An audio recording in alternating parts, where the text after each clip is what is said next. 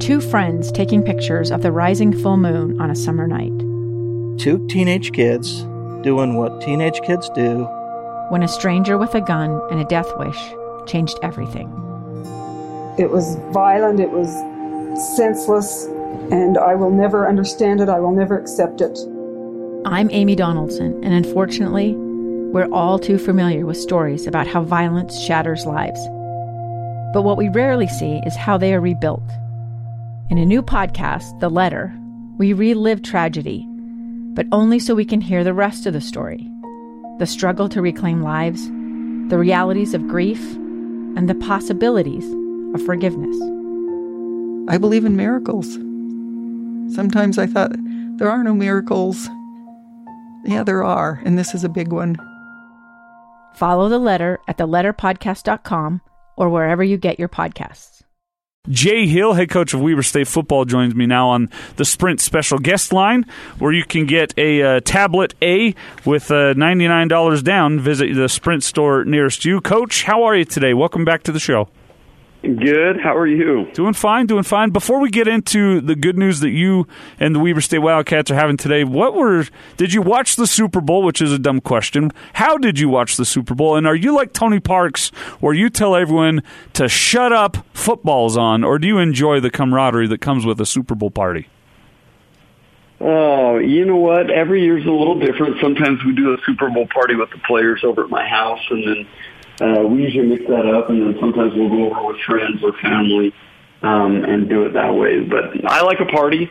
I think that it's an event, and I think that's part of the reason why people love it so much is it's about the game, yes, but it's also about hanging out with people you're close to and that you like to be around, and that's part of what makes it great. What did you think of the Chiefs winning? Did that please you? Are you a 49ers fan? What was your reaction to the result? You know what? Honestly, I loved both teams that were in there. I wasn't rooting for one necessarily more than the other. I just wanted to see a good game, and it was absolutely that. I thought both teams played hard. Both teams were very efficient. They played great offense at times, great defense at times. It was, for a fan, I thought it was an absolutely awesome game. Yeah, for sure. More often than not, the Super Bowl delivers that for us, which is one of the reasons everyone likes to watch it. So, more often than not, it's a great game. All right, let's get to the news at hand for the Purple Rain Weber State Wildcats today. A lot of good news rolling in on National Signing Day. Give us an overall 30,000-foot view before we dive into some of these specific guys. How are you feeling today about your returns?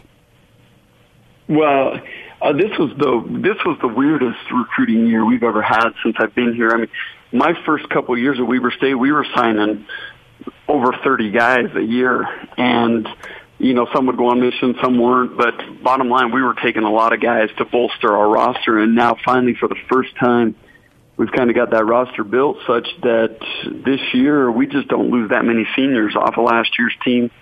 There's not that many scholarships to give because we're not losing that many.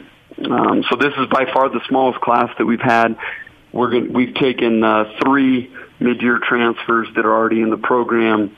We will sign another 10 or so high school kids, and then you know some of those guys will go on missions. But bottom line, this will be a very small class for us. Where'd you focus more on? Offense, defense, right down the middle? What are we looking at? Yeah, we needed offensive linemen, and we signed three that I really, really like. I think those guys are going to be great additions to our program. That was probably the biggest pressing need this particular year.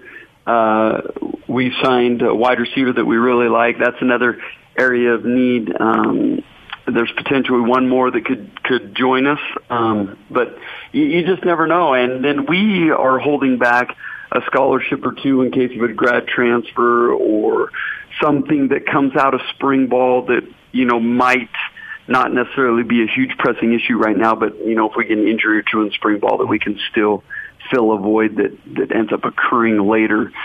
It's nice to be in the situation we're in right now where we can be a little bit more selective just because the roster's pretty balanced right now. Yeah. How do the logistics of that work? If you hold that scholarship back and someone doesn't grad transfer to you, can you then award that to someone else that's on the team already? Absolutely. Okay. Yeah, okay. So we can use them at any time, and that's kind of like I'm saying, that's one of the the benefits and blessings we're in right now is that the roster, knock on wood, looks very balanced, and we can be very selective with who we were taking this year. We just weren't throwing them out there like we had maybe in the past because of where we're at. Coach Jay Hill with us of Weber State Football. And let's stay on that being more selective luxury topic for a moment. You mentioned your first year there you were, and I'm putting words in your mouth and paraphrasing, but just taking pretty much anybody that you could to bolster that roster. And now you're getting to pick over guys and be a little bit more selective. How has the sell become easier for Weber State Football in recruiting since you got there? No, it definitely is. People know about us now. We've become a national name, at least at our level, at the FCS level. I would say over the last 4 years, you could say there's two teams in FCS football that have done it better than us, and that would be just North Dakota State and James Madison. So we've put ourselves with some pretty elite company, and the players know it now. Let's be honest, in the West, everybody knows if you get an opportunity to play the Pac-12 level, that's what everyone's wanting to do.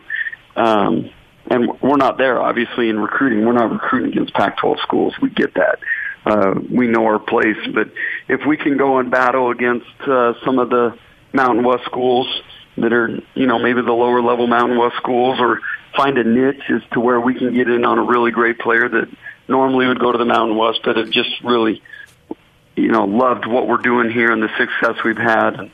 And that's what we're trying to battle right now. Jay Hill, Weber State Football. Congrats on the happy returns on National Signing Day, and we look forward to having you back on the show. Absolutely.